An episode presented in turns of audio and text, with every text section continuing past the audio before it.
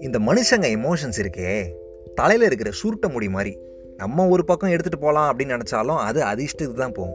This is the unspoken and cutter பிக்சர்ஸ்லேருந்து நான் உங்கள் நண்பனுக்கு நண்பன் வைத்தி. எங்கள் ரிலேஷன்ஷிப்லேயும் அப்படி தான் எமோஷன்ஸ் வந்து மாறிட்டே இருக்கும். குட் டைம்ஸ்லலாம் பார்த்தோன்னா பீஸ்ஃபுல்லாக இருக்கும். சாரும் வந்துட்டு அமைதியாக இருப்பார். நல்லா இருக்கும். அதாவது நல்ல விதமாக அமைதியாக இருப்பார். ஆனால் சின்னதாக ஏதாவது ப்ராப்ளம்லாம் வருது. கொஞ்சம் கசப்பான நொடிகள்லாம் வருது. தருணங்கள்லாம் வருதுன்னு வச்சுக்கோங்களேன். அவ்வளோதான் சண்டை போடுவானா? சண்டை போட்டால் பரவாயில்லையே. நாலு வார்த்தை அசிங்கமாக கூட திட்டிக்கோ பரவாயில்ல அப்படின்னு சொல்கிற மாதிரி இருக்கும். ஏன் அப்படின்னா சைலண்ட் ஆயிடுவான் சைலண்ட் ஆனது மட்டும் இல்லாமல் அப்படியே டிட்டாச் ஆகிட்டு அவன் பாட்டுக்கு தனியாக போயிடுவான். நான் சின்ன வயசில் எந்த கேரக்டர்ஸால் பாதிக்கப்பட்டனோ எங்கள் அப்பாவோட எந்த கேரக்டர்ஸ் வந்து என்ன பாதிச்சதோ அதே மாதிரியான சில கேரக்டர்ஸ்லாம் நான் வந்து இவங்கிட்ட பார்க்குறேன் பார்த்த உடனே எனக்கு வந்து ஒரே அலாமிங் ஆகிடுச்சு ஐயோ என்னடா இது? நம்ம கம்பேர் பண்ணுறோம் யூஸ்ஃபுல்லாக சில பேர் வந்து இந்த பிரேக்கப்லாம் ஆகிட்டு வராங்க. ஒரு ரிலேஷன்ஷிப்லேருந்து அடுத்த ரிலேஷன்ஷிப்குள்ளே போகிறாங்க அப்படின்னு சொன்னால் வந்து அவங்க எக்ஸ் கூட சில விஷயங்கள்லாம் வந்து கம்பேர் பண்ணுவாங்க. அந்த மாதிரி எனக்கு எங்கள் அப்பாவோட சில நெகட்டிவ் கேரக்டர்ஸ் கூட வந்து இவனை கம்பேர் பண்ணுற மாதிரி இருந்துச்சு. கம்பேர் பண்ணக்கூடாது கம்பேர் பண்ணக்கூடாது மைண்டு மாறு மாறு அப்படிங்கிற மாதிரி சொல்லி ஓரளவுக்கு தேத்தி திரும்பி வருவேன். திருப்பியும் அதே கேரக்டர் வந்து இவன் எக்ஸிபிட் பண்ணுவான். டேய் எனக்குன்னே வருவீங்களாடா அப்படிங்கிற மாதிரி இருக்கும் எனக்கு.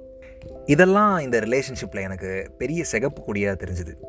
பட் டீப் இன்சைட் எனக்கு தெரியும். அவனுக்கு என்ன பிடிக்கும்? அவனுக்கு இதெல்லாம் வேண்டாம் ஆக்சுவலாக ஸோ அவனும் வந்து ஒரு ரிலேஷன்ஷிப்லேருந்து ஹீல் ஆகி வந்துக்கிட்டு இருக்கான்ல. நான் எப்படி என்னோடய பாஸ்ட்லேருந்து ஹீல் ஆகி அந்த நெகட்டிவ் செல்ஃப்லாம் வந்து வெளியே தள்ளிட்டு பாசிட்டிவாக இருக்க முயற்சி பண்ணிக்கிட்டு இருக்கேனோ அவனும் அந்த மாதிரி ட்ரை பண்ணிக்கிட்டு இருக்கான். அதனால டீப் இன்சைட் எனக்கு தெரியும் அவனை பற்றி அவனுக்கு என்ன பிடிக்கும் அவனோட ப்ரிஃபரன்ஸ் என்ன அப்படிங்கிறது.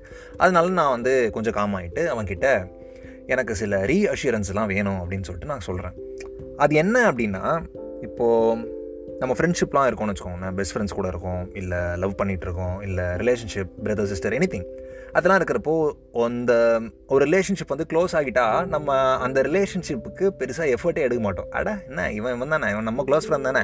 அட நம்ம ஐயா சாமிடா என்ன பண்ணாலும் நம்ம கூட தான் இருப்பான் அப்படின்னு சொல்லிட்டு டேக் இட் ஃபார் கிராண்டட் அப்படிங்கிற மாதிரி அவங்கள எடுத்துப்போம்.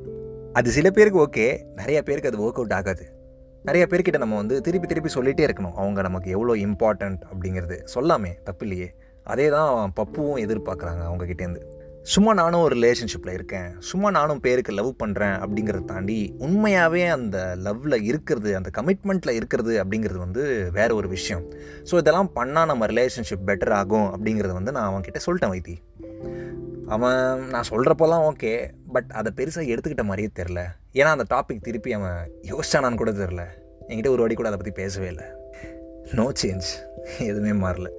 This is the unspoken and out பிக்சர்ஸ்லேருந்து நான் உங்கள் நண்பனுக்கு நண்பன் வைத்தி. ஸ்டேட்யூண்ட்